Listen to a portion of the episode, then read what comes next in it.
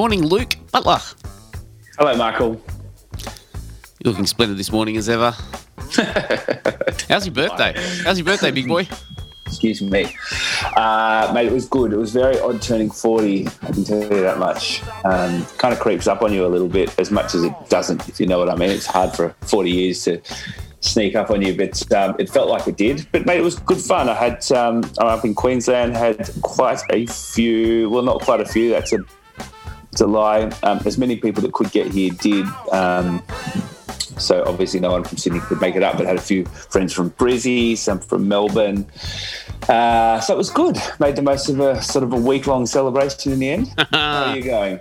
Yeah, pretty well. I'm very well, uh, and looking forward to crossing the border whenever I can. One February, up they come. So let's see uh, into Queensland from New South Wales. That'll be fun. Uh, yeah, very well, very well. Year's off to a pretty good start, I think. Yeah. And looking forward to today's guest, who is Mr. Dave Baswell. We're so seamless on these, aren't we? So good. yes. Uh, I think you and I have discussed having Dave on um, almost since the beginning of time. Uh, and he has graciously decided, or, or just given us his time uh, to come and be a guest. Dave and I caught up a couple of weeks ago in Brizzy. Um, at, and this was just before everything sort of got put into lockdown. I think we, would sat there speaking for about an hour about, as every conversation in these days tends to be dominated by coronavirus, and we were talking about the impact, obviously, on his business in the Queensland tourism market, and and uh, we were speaking quite positively. And then he sent me a text message literally 24 hours later saying uh, that was an absolute waste of time for a conversation, pretty much, um, because they went into three day lockdown, and um, you know all the good work that had happened had been had been sort of torn away in terms of bookings and the numbers that they were doing, but um, they'll bounce back obviously very quickly. But um, yeah, look, Dave's background's very interesting. Um, quite uh, heavily dominated within finance and hospitality um, proper in terms of sort of operations, but he oversees the Ovolo Hotel business um, as CFO and COO in a joint role. Um, Do you reckon he gets paid twice as much? That's a good question. Let's ask him that. yeah, great question. Guests love it when you ask them how much they're getting paid. uh, but uh, look, amazing business. You and I also had the um, pleasure of sitting with him at the HM Awards this year, where they, they took out quite a few um, of the top awards, including Brand of the Year. If I'm yeah, I think that's right. And, and he, that was a real happen chance. I just happened to be on the phone to him, and he just happened to be landing in Sydney. And I said, "You coming?" And he's like, "Oh, I don't have a ticket." And so me being the master string puller had him had him had him had him parachuted in for the occasion so he could join his team. What a great night that was, and uh, it's, it's why like it's a great to, opportunity to have him on to talk about Ovolo's uh, growth and uh, I guess future direction because they uh, are a, a business that has been one one to watch. So really looking forward to getting stuck into this one. Nice. Well, let's go and have a chat with Dave. Dave Baswell with no moustache. It's very disappointing. I was looking forward to to seeing that. Thanks, Mike. That's just a, a temporary thing during the November. I'm glad I'm over, and so is my uh, my family. So good to be back to normal. Well, I guess it must have been in in November. We saw you last at the HM Awards in Sydney. Was that correct? That's right. That's right. That was my last trip to Sydney and the borders closed again. but you didn't leave. You didn't leave Sydney empty-handed, if I recall rightly. It was a bit of a night of nights for Ovolo Group. Oh, the HM Award's been good to us. Uh, we've been uh, having a, a, good run for last, uh, especially last couple of years. We've always had some recognition in some form, but uh, we've won two Brands of the Year award in the last two uh, you know uh, years, along with many other recognitions. So yeah, it's been a good it's been a good good run through those awards and good recognition by the industry as well as the guests. So you know can't complain. Been really pleased with the with the outcome in the last couple of years.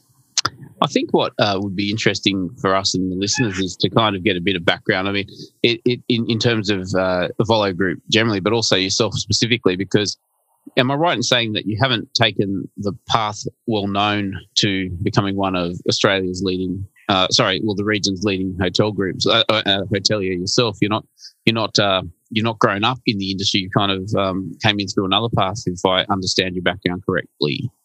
Uh, no, no, not really, not really. That's not the case. But uh, I've, I've been in and out uh, a few times, doing uh, you know doing different things, and I've taken uh, different uh, way to kind of come into that operations role. Uh, but you know, my story is not not that uh, hugely interesting, not as interesting as the brand story.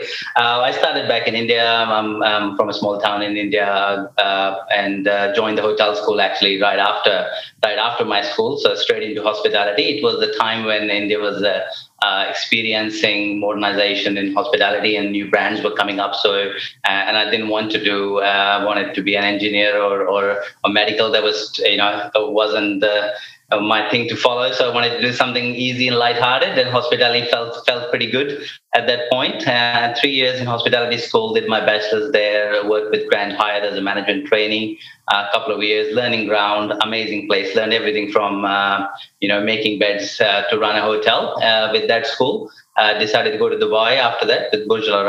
Uh, worked in the food and beverage department with them for a couple of years, and that's where a uh, small change happened. I started uh, getting involved in the finance uh, side of the business and learned about uh, you know the forecasting, cost management, and um, every other thing you do in food and beverage finance world, and slowly shifted and taken more and more responsibility within the within the company for various different venues in the finance section, and realized that I needed to uh, go and do a little bit of further study. Obviously, I didn't do that much of a study during my hotel school days, so um, you know, opted to step out and came to Australia to uh, to Gold Coast actually to to study the masters of uh, hospitality with the specialization in uh, international business and finance. So I still wanted to continue in hospitality, but learn a little bit better with the finance side and uh, did that. Uh, a small change happened. The university dropped the specialization in finance by the time I finished my first year. So I switched it to a master's finance degree and just continued in the finance. So after that, I thought I've learned enough and don't need to go back in hospitality and find a proper job, as my dad used to remind me, and you need to find a proper job. So I thought I'll do something else and uh, decided to go and work for a tax accounting firm. Uh, that only lasted one year um, my wife reminded me that I've been uh, terrible for that one year and I need to go and find do something what I really like. And she gave me a, a job ad, very funnily, in the company she was working, Mantra Group, at that time, and said, "Hey, they need someone in finance in a hotel group. That sounds much better." Um, and as we all do, you know, I listen to my wife. Um, I decided to apply and uh, back to hospitality after a, a short uh, few years break of studies and uh, you know and uh, and working in a tech firm, uh, but stayed in finance, stayed in finance and uh, amazing learning ground with Mantra Group, some amazing, amazing group of people. We took the brand from a, from from nothing to uh, you know a well-known Australian household brand, and then the medium tier, which was very very successful. Did various roles uh, within the organization in that capacity. Helped the group to uh, prepare for the public listing, and after the public listing, was looking for new opportunities. That's when I was introduced to Girish uh, from Ovolo Group. Uh, he's the founder CEO for the group and connected really well. He asked me to join the group as a director of finance. And uh, right before my joining, the CEO resigned. And he asked me to continue to look after operations for the short term till he finds someone. And five years on, he hasn't found someone yet. Uh, you know, so we, I'm still looking after the finances as well as the operations of uh, of the business. I love both parts, and uh, you know, hospitality is is what all I know, along with the finances and worked out well so far. So still in there, working through. You know, hospitality and finance is is pretty much me. Do you want to give us a bit of an overview of, Ovolo's properties and its sort of regional uh, focus, just for people who aren't as familiar with the group?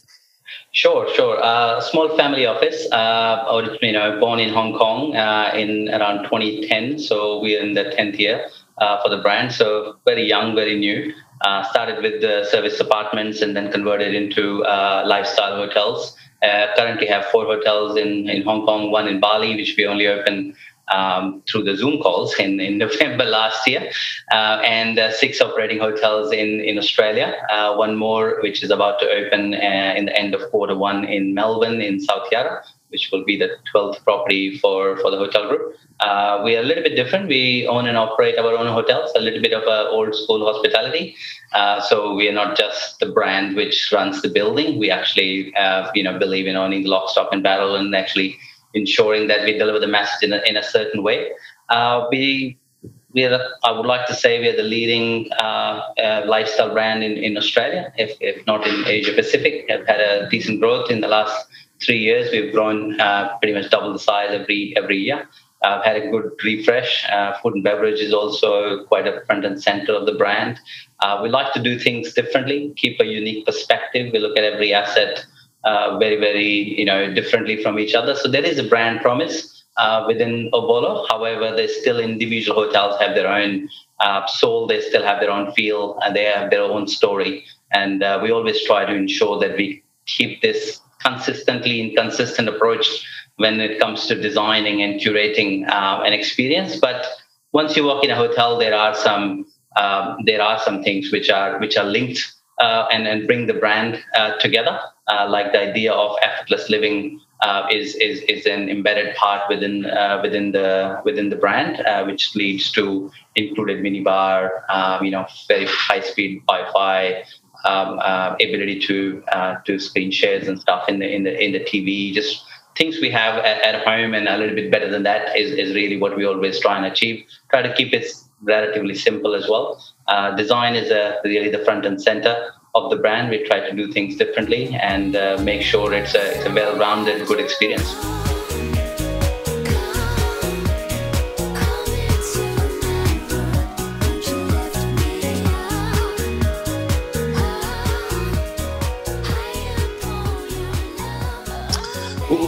We spoke about this when we caught up. Uh, when was it? Two weeks ago. Um, and it, you just reminded me of it then. What, what are some of maybe maybe not just challenges with the positives um, associated with having such a specific brand because the, the brands are very front and center in the hotels. They are as you said, consistently inconsistent. Um, and I know through working with you guys, um, you know, very sporadically over the last couple of years, that um, you've incredibly focused on people um, being very personally aligned to the brands when they're working in those environments. I mean, how hard is that to maintain when you do have such specific, highly defined brands? Oh, it's a, it's a it's an interesting question. I mean, there is a difference between uh, being very passionate about the brand and then being very highly defined brand. Uh, uh, I'll, I'll go and explain it the way I, I, look at it. I mean, we are a very we are very clear about what we want to do, um, and in that side. Uh, when I say we are very clear, it's still not written on a piece of paper. So while it's clear, it's not defined uh, it's not defined where we don't really have a massive playbook which tells me this is what the brand is. It gives an overview. It creates it set the tone. It, it tells the individuals uh, you know what the company is what it wants to achieve. Uh, the you know the vision mission philosophy whatever you're gonna call it super simple is shiny happy people you know? We're here to make sure that we're creating shiny happy people and the people are the investors people are the, the guests and people are the employees and that's the three people we care about. So that's kind of the, the, the philosophy of the brand. So it, it doesn't go too much into the detail but it's so defined that people straight away get it. So it takes a little bit of time to say it uh, uh, uh, you know repeat it and and keep doing it in the right direction so people understand what it actually supposed to be while leaving some space for their own personalities to come and play with us uh, what we don't want to do is tell people which way to comb their hair in our brand book, and then we lost the personalities and everyone looks the same, right? So even if you look at the uniforms within the company, it is not a set uniform. You know, we go in different venues and and and say what is the best way to tell the story. Right? When I go and look for new assets, we walk in and usual discussions with Girish is can we tell a story? Is, is there a story to say? You know, and does it fit into a Ovolo's story? And is there another few layers available within it? And just kind of start from scratch. So we don't really have a lot of brand standard documents. Yes, there are brand standards, but there are there's a lot of place to move within it. And the idea behind it is is you set the tone, you set the direction, but do not limit yourself as such. Allow people to come in and contribute and make it their own and improvise. Because if the idea of the brand creation is just stuck with Girish or myself or someone else in the group, it will only go a narrow path in a certain direction. So don't get me wrong, Girish and me veto a lot of things, and we want to do it in a certain way, and but we still want everyone to be able to collaborate and throw ideas at us to be able to pick and run with it. So it's a. Uh, I'm not sure if I've answered your question correctly, but what I'm trying to say is it's not very defined, but it's very clearly uh, embedded within the team and we take our time and effort to make sure team gets it. We take our time to get people who absolutely have necessary skills to run the business but more than anything have an ability to work with an entrepreneurial organization which embraces the uncertainty available and then thrive on it and take it to another level mm. i mean that would probably i would assume um, kind of make some of the attraction uh, of talent. Um, and I don't mean to just talk about talent; it would probably apply to guests as well, or all people associated, you know, your investors, your customers, and your, your staff or your colleagues. Um, it's kind of um, almost self-regulating because it would probably be highly attractive to the right people who can operate in an environment like that, and might scare off people that you know need those brand standards and guidelines so yeah, no, that, that's true, right? I mean, uh, what is the brand? Usually, uh, you know, if you choose one product over other, or you choose a place to work over other, you pay a premium to. Uh, you know, to to buy something, um, you know, and or, or or or you are the advocate of the brand where you're spreading the word, right? I mean, that's what the brand is all about. You know, the brand is that particular um, a, a, a, message which ensures some of these things happen. So if the people come in and join my organization and, and they realize that they, you know, this, they need more clear directions to to work and, and, they like to work within those lines, you see them drop off very, very quickly, right? So we always go and look for the team members who who have an ability to work with a little bit of uncertainty, where we don't have to hold their hands and uh, they can improvise. Uh, at end of the day, it's a small business, so you have to be super nimble and work through through it as well. So from team's perspective, what we really look for is is is the personality alignment with the brand. And obviously the skill set needs to be there to come and add value. But the, but we usually say that if we find the right connection people come and add value to the brand and take it to another level you know and in their in their own way. And the guests are similar. I mean we attract like-minded people right? Majority of our clientele which comes and stay with us uh, they really like you know what they do and that's reflected in our in our tripadvisor rankings and and guest feedbacks you know pretty much every market we operate in we are we are in the top uh, you know, uh, top ranking for TripAdvisor ranking. You know, Ovolo Woolloomooloo has been the number one for more than for almost two years now in Asia Pacific as the, as the best hotel. So uh, it just you know it just tells you when the guest comes in they connect with what we're doing and uh, you know they love it and they provide feedback and continue to stay over and over again it, it sort of sounds the reason that the um, your guests are going to be as uh, you know diverse as the um, people that you employ united by this kind of individual expression i suppose. Is that sort of fair? Because like it's a uh, it's a, a, different approach to um, i guess as someone who's not as uh, proficient in understanding the hotel sector and its all its complexities and the different brands that are out there by groups and so on. This is a, a business where it's owned operated and managed by um, the same company but with flexibility uh, around its properties. Um, which is like it's, it's it's great from a publishing perspective because what we know at time out is that people buy stories. So what you um, and if they if the properties of the people um, that different that actually gives as a media business you something to talk about. When it's the there's a consistency or a, a strict a stricter um, set of guidelines, as, as might be the case with other hotel businesses, it becomes a harder thing for for storytelling um, from a publishing perspective. I don't know if there's any insight in that uh, for, for, you there, um, but it, it, sort of reflects it, you know, probably in a PR driven approach, which I think is probably fair to say. Dave, watching um, Ovolo over the years, it's taken, you know, it uses the the, the, the story of the people in the business to to communicate um, do you think that's fair? Yeah, no, very important, and I think that's the main reason of why the lifestyle hotels have, you know, have emerged in the last uh, many years and have, have taken shape, you know, across the globe. Uh, the the travel is uh, used to be a need-based uh, travel, right? And it's converting into a want-based travel, and that used to be limited to you know uh, mountain lodges and everything, and now that's come to the city life because the work and life is is, is so embedded together nowadays. You know, we we we kind of uh, you know, I go to Melbourne, or I say used to.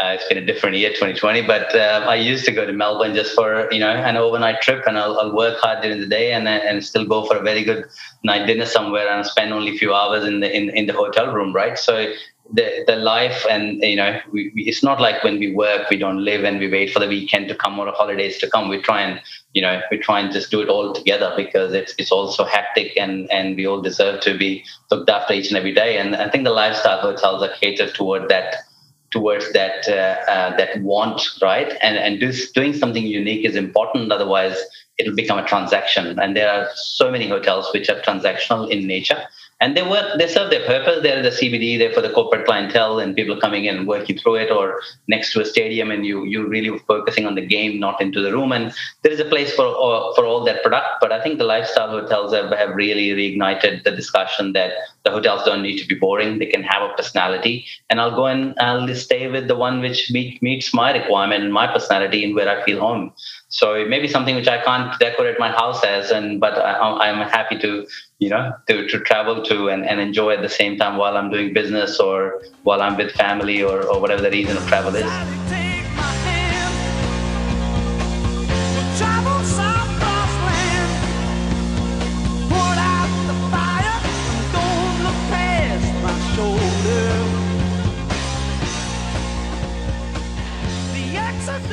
I'm going to ask this one in, uh, and just looking at the latest story on Time Out about this um, is the year of the veg, like which um, is you know it's, it's, a case in point. Like this is um, uh, something which, through the lens of just keeping pace with the audience, there's been this shift uh, on a daily basis, uh, you know, towards um, you know, a plant-based diet, I would say, and and it uh, is something that Ovolo's picked up and embraced um, and declared the year of the veg. Uh, like an idea like that, uh, can you just t- walk us through how uh, that came in? And, and obviously, I know Alibi was a, um, a, a, vegan restaurant, I think, um, anyway. But, but that idea has started somewhere in the business and then it's sort of worked its way up and then been embraced. Like, I, I want to double click on this because I think it's a good example of, my, of, of how people can think about um, storytelling in this sector. Yeah, yeah. I think the, direction towards vegetarian and vegan food is not new to business. Uh, we started that with Alibi many years ago when um, I, I, met with Matthew Kenney in, in, in US in a conference. We connected really well and decided to bring his work to to Alibi in, uh, in, in, in Sydney and became a really good successful venue. And then we opened a vegetarian, 100% vegetarian venue in Hong Kong called Veda, which was the recreation of uh, of some work which was previously done by uh, you know his own his, his family. So that was that was again again amazingly successful. And so we we've enjoyed vegetarian food, and uh, we have also been working towards the sustainable uh, side, and and and Girish uh, and myself both are very passionate towards uh, towards that side. Having said that, uh, you know, adopting it in in hotel spaces is, not that easy uh, because you you you're dealing with a customer which is transactional in, in, nature. But we you know we managed to get rid of uh, probably were the first ones to, to to get rid of the you know the shampoos and other small yeah. things and created our own amenities under the name of OMG and stick to the wall and pumps and everything. So we've been slowly and steadily changing few things things. You know, the new hotel we have in South Yarra, there's actually a water fountain in every room, uh, so we don't have to use the water bottles ever. So um, I think this is the first time I'm announcing it, probably a bit too early. The marketing starts next week.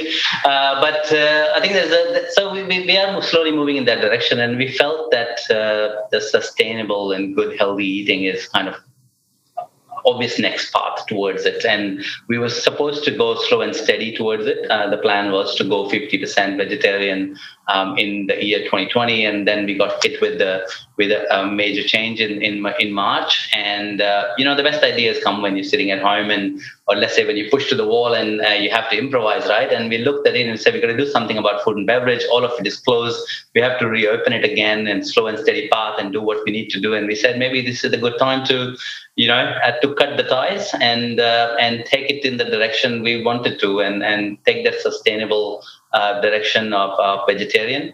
Uh, we're not against uh, against eating meat, but I think what we're trying to educate the, the market is that there is a beautiful way of, of, of creating vegetarian food, a meat meat free food, and uh, that we should be incorporating that in part of our daily lives um, and uh, just take the pressure off from from planet Earth a little bit if, if that if that helps. And I think it's good for body, good for your soul, good for the planet. So we should all be looking at it. We are on this for 365 days, and who knows, we might make that a norm. And uh, let's see. Well, and it's been well received, I'm guessing.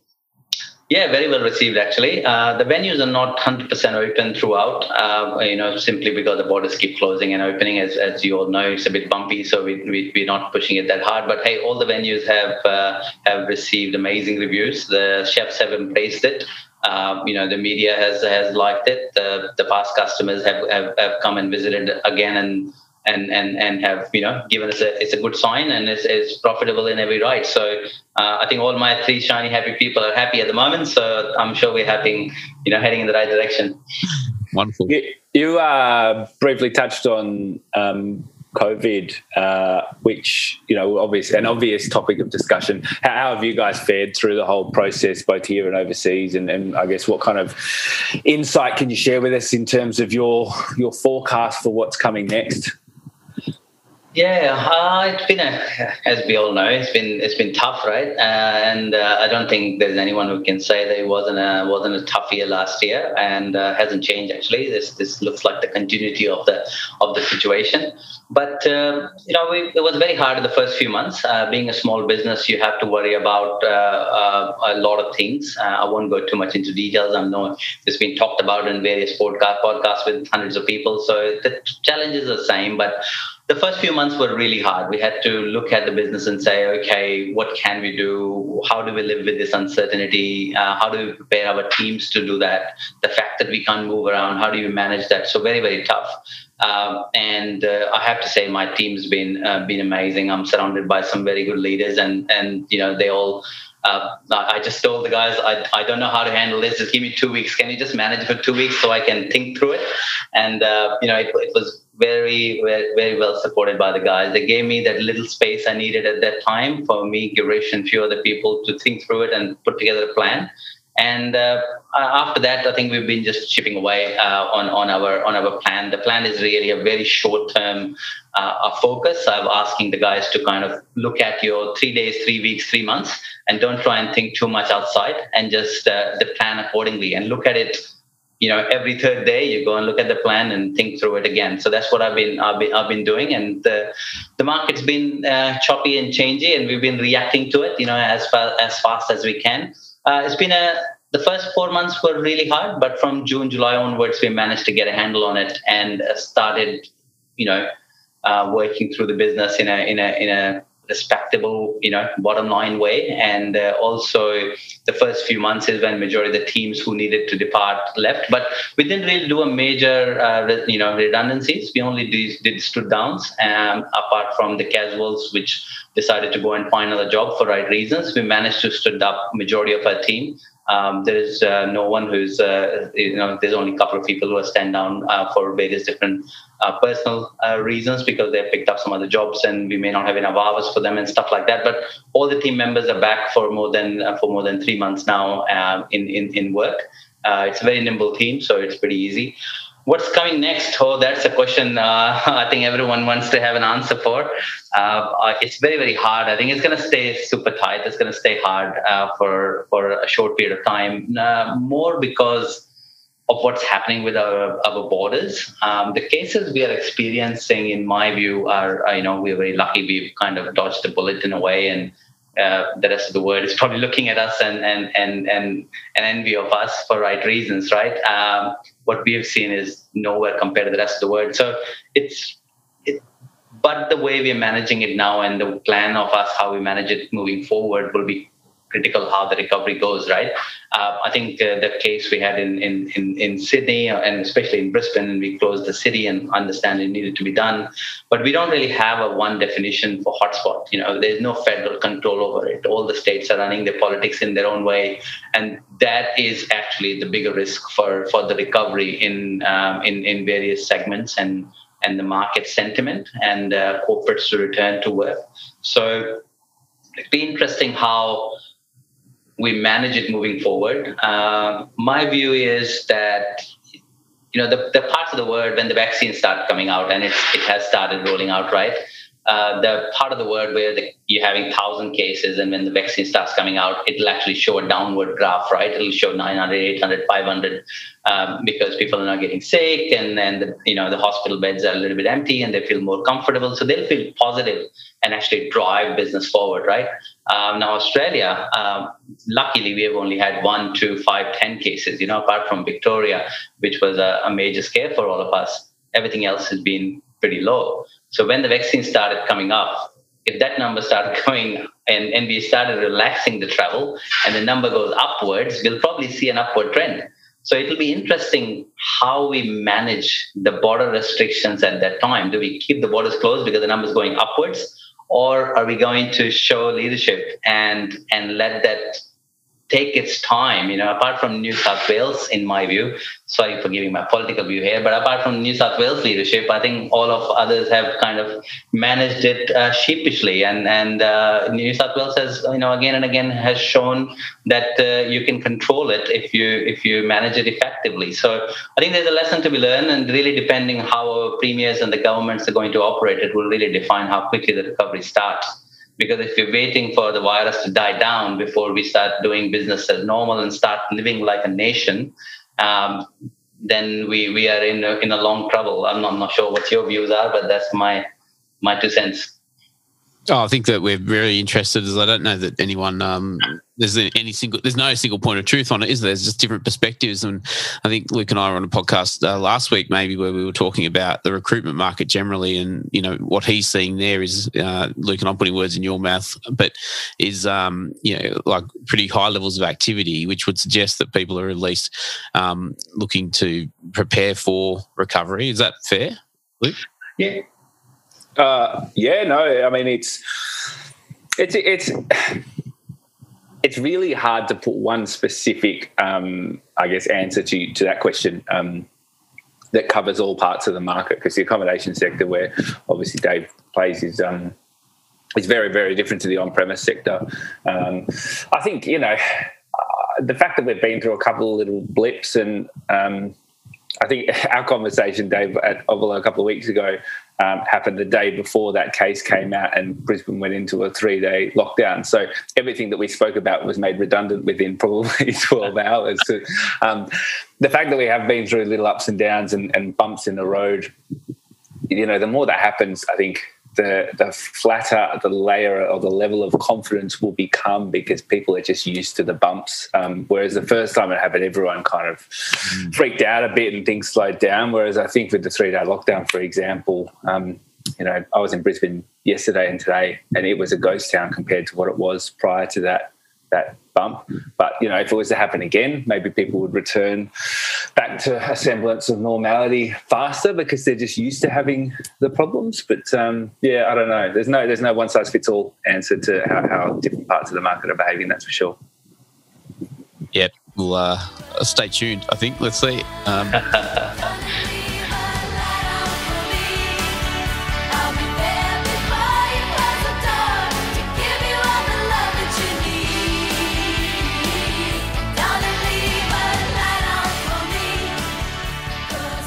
um, we'll change tack a bit, Dave. Um, one thing that uh, you and I have talked about over the years um, is, is, is, sharing those war stories on uh, on on leadership and you know the, the pitfalls, hurdles, challenges, opportunities um, that that when you are in a role like yours, you are faced with and embrace. Like, uh, do you want to talk to us a bit about that, about your own individual style um, to leadership within the organisation? Um, i have already written the note on the three days, three three weeks, three months. I think that's a, a great sort of um, lens the, for the current time, but there's more to it than that. Obviously, do you want to kind of give us? You, you, how would you describe your leadership to to others?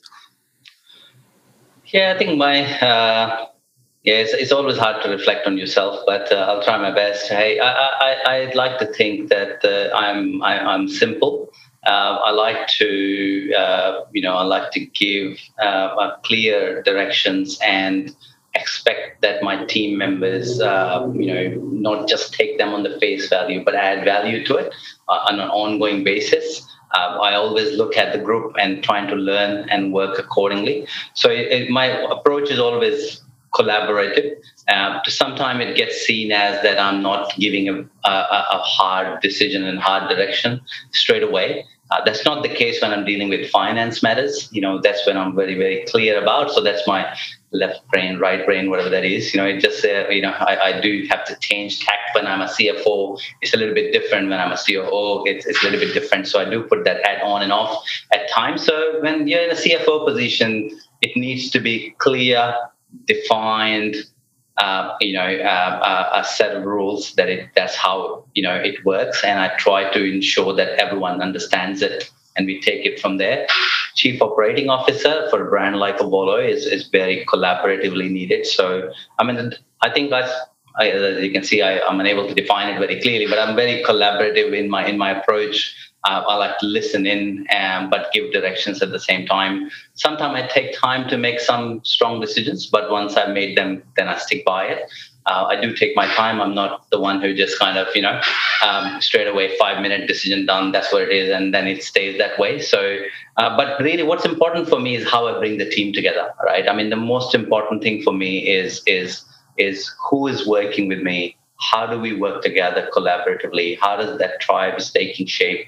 who's joining in, what value they bring in, and how we work together as a team. So creating the team and leading it to the success is really always my core focus. And um, I always try and avoid having that shortcut approach where I give away the answer to the room, even if I know it. I, I try my best that the team together get to that answer. And sometimes it takes a little longer, and I test the patience of my team with it.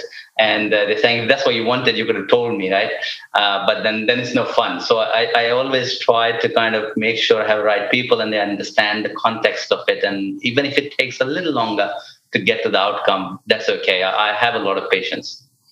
How has it been um, I guess, given the tyranny of distance, you know, operating. I mean, we can talk about COVID, we can talk about pre-COVID, um, but you know, managing hotels and, and people from afar is is, is a challenge. Um, but also opening a hotel uh, that you haven't visited yet, um, and with people that you haven't met face to face and press the flesh. You know, how, how have you managed that?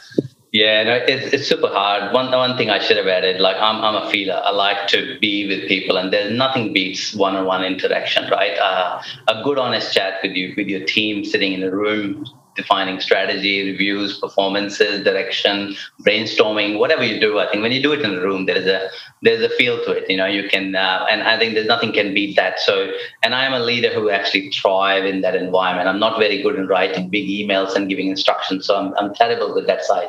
So it, it, it's really been a been a been very tough not to be able to be with the team and uh, the amount of time we're spending on Zoom calls is just extraordinary to try and create that face-to-face interaction. But obviously, it's, it's, it's not the same. It's not the same. But I, I, think again, it comes to the strength of the team, right? Uh, I'm, I'm lucky that uh, uh within Australia as well, my team is, is spread out. I have uh, head office in uh, in, in Brisbane. Uh, part of my team is based in Hong Kong, especially marketing and, and, and analysis bits are done in Hong Kong.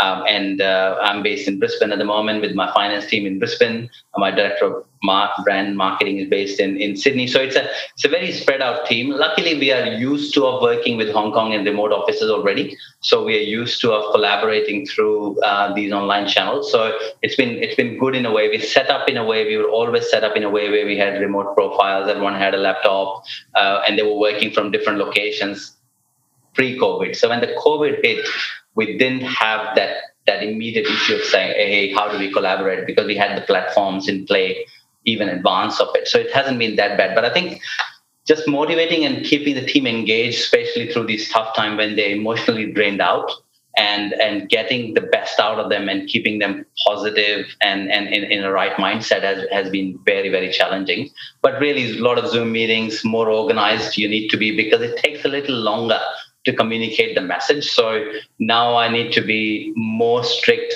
about, uh, you know, about my time management. You know, I had to take. I mean, I always look at it. How do I, you know, improve within myself to kind of take the business to another level and, then the interaction to another level. So I, I used to be a bit flexible with my time, and now I'm a bit more like 9.15 is 9.15 you know it's got to happen at that time because i just don't have that wiggle room to let go you know um, and have to follow it through and make sure i'm meeting commitments. So a lot more time consuming and i can't wait for borders to open to try and follow this through with with a bit of a personal touch. But it's, uh, it's only made things harder i think. Uh, maybe a little bit more cost effective because you don't have to travel that much. Uh, but uh, i think when it comes to the quality of interaction and quality of engagement with the team, it, it's kind of dropped off uh, from what it used to be. I think we're finding our way back. I believe all people are getting used to it. Both parties, the receiving and the giving end, are getting used to of the fact that hey, it has to be run through Zoom calls and Teams calls, and uh, I think it's it's getting a little bit better. Uh, but hey, nothing beats a, a meeting in a meeting room, right? Yes, that is uh, what we are all all longing for. And uh, have you had, uh, like, you probably have, um, well, at least, at least I think I know one person, but uh, during, you know, we were talking about this at, a time out today, you know, because the, the way that the pandemic's played out, there's people who've joined the business and almost never, never seen other other team members in in real life and I, like I think it's particularly pertinent to you know businesses like in the accommodation sector, hospitality, where it is such a personal thing. Have you got team members that have, have kind of entered the uh, your business during the pandemic, and um, and how um, have have they settled in? Oh, there are there are few, um, but everyone is in connection with some team members. I mean, the special one in I think Melbourne, uh, South Yarra is a is a new hotel we're opening, and we're slowly building our team, um, you know, around it. And they haven't had a chance to meet with majority of the leadership team, and uh, they're in a, in a, in a good hands with Amy Merlin, who's the general manager there, who knows the brand, lives the brand, breathes the brand, and she's a huge advocate of the of the brand. So uh, they're in a good care that they're understanding the brand, uh, you know, from from one of the champions. But um, I think not ability to meet with all of us through, um, you know, in person is, is, is, is a problem. Having said that, we've done the onboarding through the through the Zoom calls. You know, we we have invested in some other platforms. We have a, a, really engaged Facebook group, which we which we all work together. So there is a there is that that we've created enough touch points to ensure that whoever is joined is not left unattended or not part or doesn't feel like as a part of the group. Um, so I don't think we really have that much of an issue at this stage. But hey, for in hospitality is very hard not to be in touch with people right? Uh, you know it's not an insurance sector where you, you join a company from from home and you never been to head office you know or, or an office where, where you meet other people. So we're lucky in that bit. Uh, you know we are in people business and i think uh, it doesn't matter what happens with covid uh, in the end i think we'll, we'll continue to be you know uh, in that in that work environment where you'll be surrounded by a lot of other people to look after each other and uh, like I've been looking for the opportunity for this, but and finally, uh, it's great to know that the next time, the next time uh, the Indian cricket team is in uh, in Melbourne, they'll be able to stay. They'll be able to stay in Southbank. We need to move on. Uh, we, I, we sat through ten minutes of pre-chat about cricket. I don't think we need to bring it into the uh, podcast proper. We were just making sure you're ready for it. this is the only bit that made the podcast, though, so I had to have a go. Anyway, all right, well over to you then, Luke. no. uh, do, I, do you want to just talk us through the, the opening in, in Melbourne? Sorry, second. Do you want to talk us through the opening in Melbourne, what you've got planned? Or can you talk about it too much, or do you want to wait till the marketing comes out?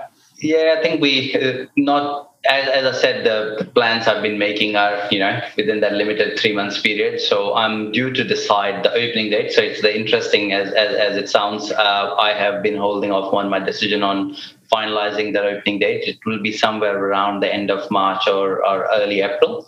And just waiting for a couple of things to, to come through, uh, especially the key roles to be able to bring that forward. But uh, it's a beautiful building, 127 keys, uh, you know, very well designed. Uh, Luchetti Krelle and Woods Bagot are paired up together as two teams to do the design work in the building. Uh, Hickory has has actually built its uh, some micro rooms uh, very small to medium-sized rooms in the, in the building. Uh, beautiful food and beverage venue on the ground floor, which will be a vegetarian venue, a basement bar, which will probably hold off to to open at this stage. Uh, lots of social spaces uh, right on the South Yarra on a busy road on uh, you know on Toorak Road. So it'll be an amazing, amazing product. Uh, can't say too much about the, the brand and its and its image. I think that'll be that'll be coming out to the market very soon.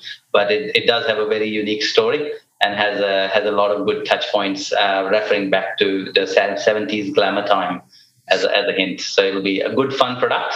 Uh, to walk you through, and I'm sure you, you know would love to have both of you join me for a drink when the when the borders are open and we're allowed to travel. I was just going to say we both look forward to being invited to the opening of that property.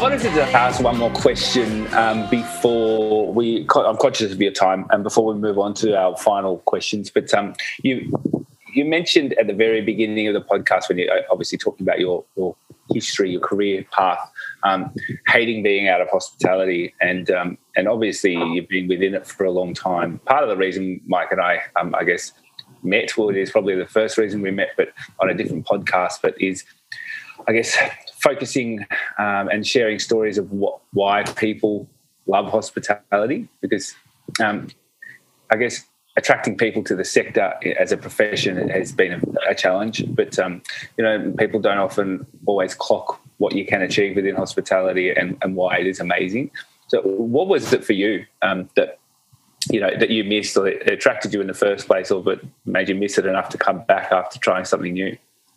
I think the energy uh, energy of the of the industry, right? It, it's it's a it's a vibrant industry. It's always changing. You you have an ability to express yourself uh, in various different ways within the various different departments and, and the way it lives and breathes. I think it, has got that social fabric to it, right? Which which is which is amazing. So I think I've always liked uh, being in hospitality simply because the way I am, and I like to be to be with people, look out, looking after them, working with them, with teams, with broader teams. You know, we, we're in a people business, right?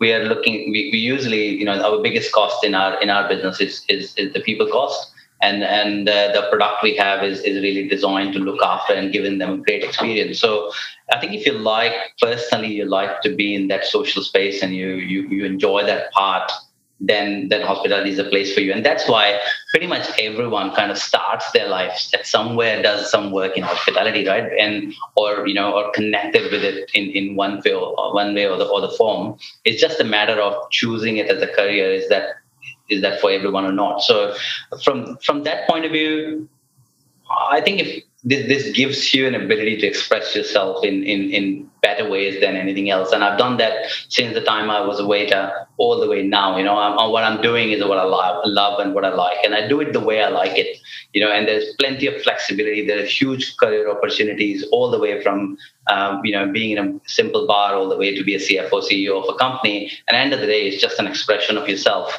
And if you take it from that way, it's not a job, you know, that's the best part if you're actually just simply you know expressing yourself it, it's not a job and you don't you can't do that when you're in a ca firm you can't do that when you're in an insurance business when you can't do it in, in various different industries mm, there are different benefits of being in those industries but I think hospitality gives you this amazing ability to continue to express yourself all your life, where it doesn't feel like you're on a job, but it feels like it's just part of who you are.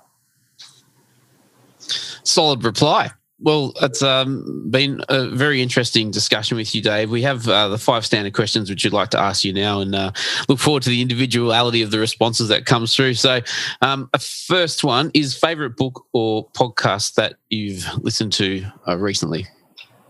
Oh, I love reading books. I've just read through a couple in the recent time, but I'll talk about the podcast. Uh, the most interesting one I've listened to recently is from Scott Galloway. Uh, he's a US based, uh, he's an American advertising um, uh, tourist. Uh, very opinionated, a lot of fun to read, and and, and he does a, an amazing blog. Check it out. It's called No Mercy, No Malice, which is amazing too. But his podcast is quite amazing. And recently he did one on the 2020 predictions. Uh, he did one on 2020 predictions too, and he got a lot of them right. It talks about the investments, Facebooks, and this and that, a lot of other interesting things. And it's quite an interesting character. I love listening to him. Oh, very good. Um, now, on the music front, favorite album or artist right now? Uh, it's tough one. Uh, when it comes to music and sports, I am very Indian, uh, and uh, just like I, I, like my cricket, I, I, also like Indian classical music more than anything else, and I've kind of grown up with it and stayed with me. So uh, that's if I give you an answer there, it'll be hard for uh, you know to connect with. But at the same time, I think I fall in love with 80s music after joining Ovolo. We have our own Radio Ovolo, um, you know, um, uh, album which is through Spotify, and that's my go-to playlist. And I think within that group, probably David Bowie and, and Queen's been my my favorite. I don't really have a big connection with the most recent, uh, you know, English music. It's yeah. just for some reason it just hasn't happened. oh well, you won't be alone in that. Um, uh, what about uh, when it comes to a tipple? Favorite favorite drink, uh, either now or whenever. Sorry, favorite? Favorite drink. Favorite drink? Oh, uh, either a Negroni or a Pinot Noir. I think that's been that's been like this for forever. I guess. So I don't think it's going to change. like the, the, the, we should we should keep score. Hey, Luke. Like Negroni, just just it's so so up there, isn't it, in terms of uh, favorite of guests? Yeah, it's such a go-to drink, right? no, I've I've uh, I've loved uh, Negronis for a very long time, and I think after coming to Ovolo, it's probably gone to another level because Girish loves it, and so many other my team members loves it, and become a become a routine. And now to you know, after a, a big long day, that's that's a go-to drink for the team. Where's the who, who makes the best outside of your properties? You're not allowed to mention one of yours. Oh, who makes the best? Uh, oh gosh, I've tried so many. Um, the one in Hong Kong, there is a there is an Italian uh, restaurant and bar there. Um, the name skips me. Uh, their Negroni was just absolutely epic. I have to find and, and, and share it with you. I can't I can't think of a name, but uh, I've had that few times. It's, it's bloody costly, but uh, damn, the guy does a good job. Um, now, the fourth question, and you can answer this in two parts if you want to. Um, favorite venue, and the two options are here: hotel, your favorite hotel, maybe of all time. How about that? Um, and then, uh, and then, secondly, um, a, a, food and beverage venue. Okay, the food and beverage venue, that's an easier one. At the moment, I'm really enjoying Zaza Ta in, in Ovolo Valley. Um, obviously, for uh, it's convenient to me, but uh, you know, uh, a really great vegetarian, uh, you know, interpretation from Chef Roy Noor. Amazing, amazing food. Really love it. Uh, otherwise, I think Supernormal in Melbourne has been my, my, my favorite for a good long time, and really like Fred's in Sydney. Uh, yeah, I, I don't really always have one favorites. You know, it's a kind of usually a list of things I like. Uh, that's from the F and B side, I think. Uh, the top three in the in the three in the three key cities in Australia. Favorite hotel? Oh, again, that's a that's a hard one. Um, most recently, I was in you know when I was in LA uh, a few years ago. Uh, not a few years ago, it was 14 months, 15 months. Uh, you know, the Hoxton uh, there in Williamsburg was uh, was very impressive. I really enjoyed it. it was was a fresh, light, uh, you know, beautiful product. Uh, lot, yeah, I like products for what they are. So I think I can actually look at in every category and and, and list. But I, I was really impressed with with with the quality of the work there and really beautifully presented that building.